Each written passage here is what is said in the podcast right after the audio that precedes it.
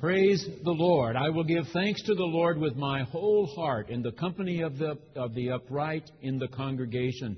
Great are the works of the Lord, studied by all who delight in them. Full of honor and majesty is his work, and his righteousness endures forever. He has gained renown for his wonderful deeds, for the Lord is gracious and merciful. Holy and awesome is his name. The fear of the Lord is the beginning of wisdom, and all those who practice it have a good understanding. This is the word of the Lord.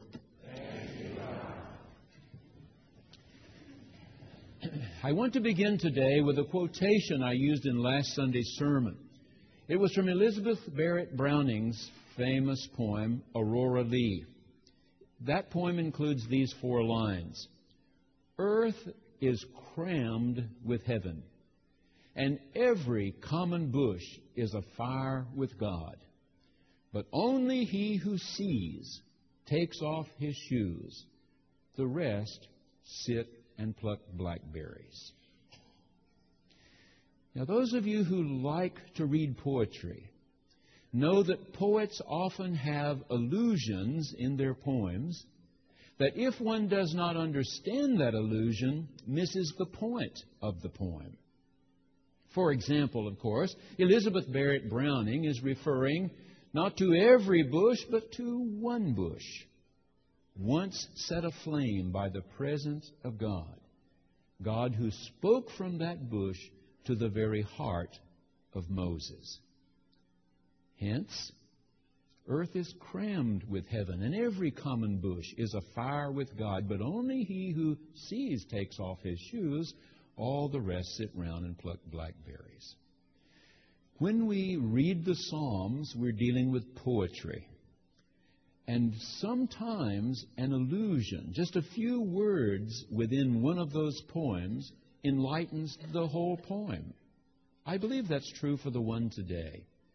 And the line that enlightens the whole poem is the one that says, very simply but profoundly, the Lord, remember that translates the name given to Moses at the burning bush, the Ehyeh Asher Ehyeh, the I am who I am, the Lord is gracious and merciful.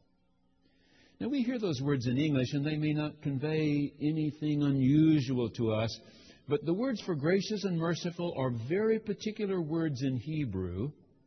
And to a people who did not read, most of them, but only heard the Word of God, these two words would have been well known. Example, if the hearers went to the temple every week as they were supposed to, if it was in any way possible for them to get there, every year of their lives they had heard the entire reading of the Torah. If you were to go to Temple Israel or Congregation B'nai Amunah every Friday night for 52 weeks, you would hear the entire Torah, those first 5 scrolls read through for you, and you would hear them again the next year, and the year after that. And these two words appear most prominently in one story in Exodus. Some years ago, I encouraged the Barton Clinton Gordy Committee to consider having a Jewish rabbi come and make our presentations. They agreed to do that. So I asked Rabbi Charles Sherman, my dear friend, who is the greatest preaching rabbi in the United States of America? And he gave me the name of a rabbi in Chicago, Rabbi Herman Shalman. And I wrote to Rabbi Shalman and said to him, the committee and I would like to invite you to come to Boston Avenue Church. You can check us out with Rabbi Charles Sherman if you would like. We don't want you to try to convince us that Jesus was not the Messiah, and we will not try to convince you that he was. What we want you to do is to come and preach the 4 greatest sermons you ever preached from the Hebrew Scriptures. He agreed to come. And I remember all 4. They were outstanding. The very first one he called the God of Sinai. The God who created the heavens and the earth has chosen to reveal himself to us. And of course, he went straight back to that burning bush, to Moses, who had fled from Egypt after killing an Egyptian whom he thought was mistreating one of his own kin. Confronted by God at the burning bush, given a new name by God, and sent back to Egypt, to visit plague upon the Egyptians until Pharaoh, the king, would finally let the slaves go. After 400 years of using their labor, he would be so frustrated, exasperated, he would let them go. That happened, of course, and only when they got out of the major part of Egypt did they see the armies of the Pharaoh behind them. Pharaoh had decided he'd made a big mistake. He didn't want to lose all these slaves. God parted the waters of the sea until all the Israelites were safe on the other side. He led Moses again to that same mountain. Moses said to the children of Israel, wait right here. I need to go up and talk with God again. I need to have a conversation with God. So Moses went up the mountain and was gone 40 days and nights. That's nearly 6 weeks. Finally, down the mountain he came with 2 stone tablets containing the 10 Commandments. And when he got to the bottom of the hill, what did he find? The people were having a rip-snorting big party. They had taken their rings, bracelets, and jewelry from around their necks and melted them down and had made a golden calf. Now, you need to remind yourself that in most of the cultures of that day, a golden calf had a very specific reference. It was one of the old gods of fertility. So the people had reverted to the old gods and goddesses of fertility. They thought they had to inspire the god of fertility so that all of their ewes would have lambs, all of their cows would have calves, all of their wives would have babies. And that's what they were doing. They were having sex, eating, drinking. God was sick at his stomach of all this. He said, that's it for me? I've had it with these people. I went to Egypt and brought them safely out. I parted the waters of the sea, and within days they were murmuring that they had it better in Egypt. There wasn't enough food. There wasn't enough water. I've had it with them. And Moses, also upset, so upset that he remembered the tablets had gone crashing down. They had been broken. Moses said, wait a second now. You did free them from the Pharaoh. The whole world has been watching as you freed these slaves after 400 years, took them out of the domain of Pharaoh because you loved them, because you cared for them. You told me you had heard their cries and were ready to free them. You can't turn and walk away. And God said, you're right. You're right. Moses, that's who I am. I am gracious and merciful. If you've been going to the temple all your life, later to the synagogues, and every Friday night you heard these stories read, you would know immediately what these words are. The Ehyeh Asher Ehyeh is gracious and merciful. Number 2. Great are the works of our God. Great are the works of our God. 6 weeks ago, I had finished a long, exasperating week in Dallas. We were electing new bishops. We got that done. We had been up till 2:30 the night before. My committee finally assigning all 11 bishops to the areas they would serve the next 4 years. I had to be up and at a breakfast at 7 o'clock the next morning to welcome Bishop and Mrs. Hayes back to Oklahoma for 4 more years. I rushed to Love Field and got on a plane to fly home to Tulsa. I had a USA Today in my hand, and I started reading it on the way. There was a long article about one of the groups of people most impacted by that horrible earthquake in China. There's a tribe that lives so high up in the mountains that they have been called all these years the people of the clouds. They had lost 30,000 in that earthquake. Of their people, 30,000 had died. This long article was an interview with the shaman of that group. He's 83 years old. He is the one who has memorized for a lifetime all the stories of their people. Realizing that he's 83 years old and 30,000 of his people have died in one earthquake, he started looking frantically for people who could learn all these stories. He recruited 5 young men, one of them his own grandson. And within a few weeks, he said, he discovered they could not do the chants. This is a point I've been making the last 2 weeks. People remember longer and better things set to music. They could not do the chanting, and they couldn't remember the stories, so he dismissed all 5 of them, started looking again. He found one of his own nephews who seemed to be very adept at this, but he's already 58 years old. And the old shaman is trying to teach this 58-year-old everything he can because he asks, who will tell our stories? Who will tell our stories?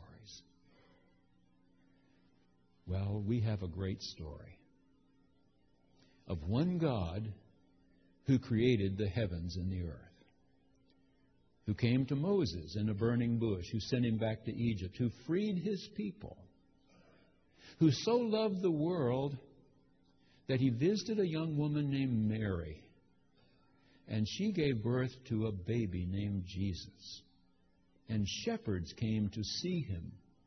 They had heard an heavenly chorus.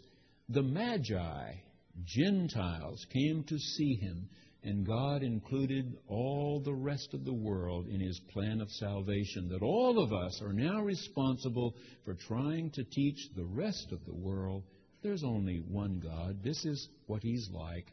This is what he expects of his people.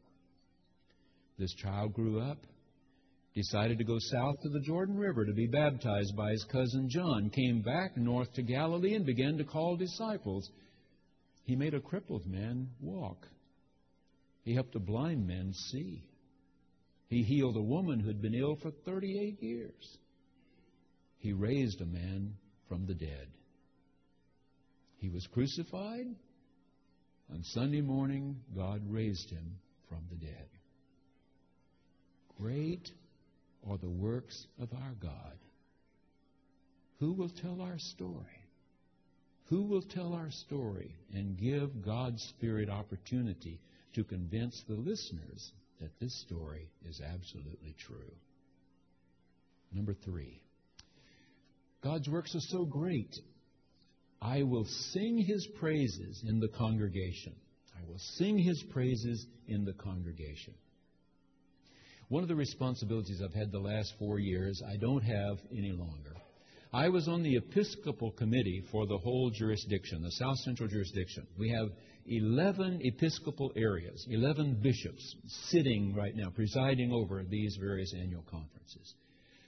First clergy and first layperson elected delegates from each annual conference to the general conference automatically become members of this Episcopal Committee.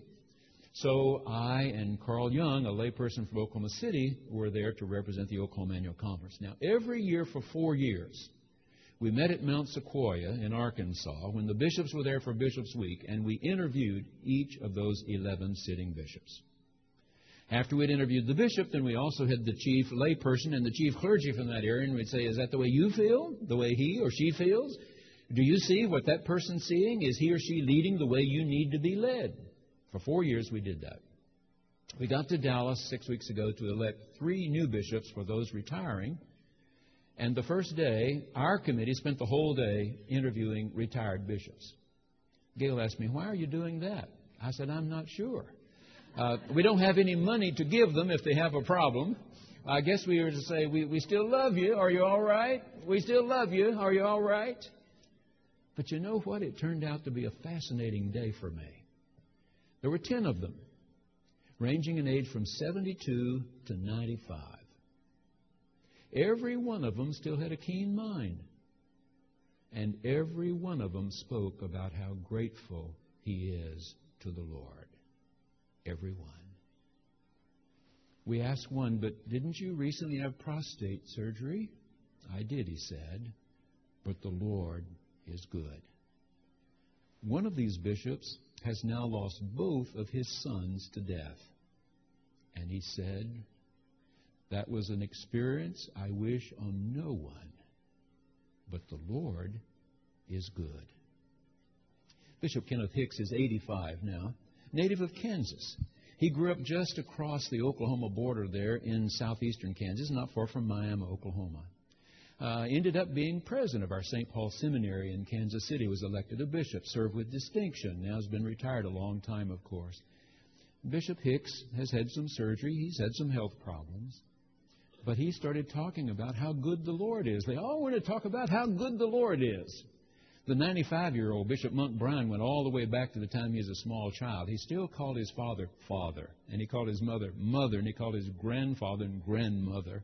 But he spoke of all of them with great love and appreciation. So did Bishop Hicks. He was a boy when the Great Depression hit, 1929. Just a boy. His family lived on a poor dirt farm there in southeastern Kansas. And it quit raining there like it quit raining in Oklahoma and Texas. People couldn't find work, and the crops wouldn't grow. He said he would never forget one morning early when they were all having breakfast that his grandfather said, "The well has gone dry. We've got to dig deeper." And he remembered after breakfast how they all went out to the well, and they lowered his grandfather down into that well with a pick and a shovel. He spent all morning. You could hear him down there with that pick and that shovel, pick and shovel. They'd send water down for him to drink, send him something to eat at lunch. He stayed down in that well all day long. You could just hear the pick and the shovel before they hoisted him out late that afternoon. But Bishop Hicks said, "I was just a boy. But I remember that he put his arms around me before bedtime that night and said, 'Just remember, the Lord is good.' And when times are tough, you just have to dig a little deeper. Just dig a little deeper. I will sing praises of thanksgiving to the Lord in the congregation." Number 4. And those who practice will find an even greater understanding, this poet says. To stand in awe of the Lord, who is gracious and merciful, and mighty are His works. To praise Him will in fact enable you to do better. If you know something good, do it. If you know something that's right, do it. If you know something that's true, tell it. To read the story that Pepper Helms wrote recently. She said, "All my life I just felt I wanted to be a teacher. God had called me to be a teacher, and I loved teaching. I also wanted to be a wife and a mother, and our little Hannah was born to us. I thought she is the most precious child God had ever given anybody. And then Hannah got very sick. Hannah died when she was only 2. Miss Helms says, I just stayed home. I couldn't seem to go back to school. I just couldn't face anybody else's kids. I just sort of moped around. I'd wake up every morning hurting. I'd go to bed at night hurting because my Hannah was gone. And then after 5 months, she said, one of my dearest friends called and said, 'I need a substitute teacher tomorrow. I wonder if you could come and help me.' She said, 'Don't ask me to do that. Yours is a preschool. That's where children are.' She said, 'I know, but you're a teacher. You're a teacher. I have kids who need teaching.' She said, 'Well, you wouldn't put me with 2-year-olds, would you? I mean, that's what Hannah is, two. I couldn't do 2s. She said, 'No, we'll give you the oldest ones. They're almost 5. They'll be kindergartners in the fall.' She agreed to give it a try. She said she got there the next morning, and the morning went really well. She said she had a really good time being with all these children. She took them into the gym for recess and had barely gotten in there when the 2-year-olds came trooping in. She said, 'I spotted one little girl had a ponytail. From the back, she looked like my Hannah. She turned around. I realized it wasn't, of course. They were playing kickball, and somebody kicked it, and it came rolling right out past me,' she said. 'And this precious child started running after that ball. But just as she got to me, she stopped and looked so deeply within my eyes that I squatted down in front of her and said, 'Can I help you?' And without a sound, she just threw her arms around my neck and really squeezed my neck. And then she released and stepped back. And I said, 'Thank you, sweetheart. What is your name?' And she said, 'Hannah.'" And Ms. Helms writes, "I'm a teacher. God sent me to be a teacher. And if not my Hannah, then somebody else's." Amen.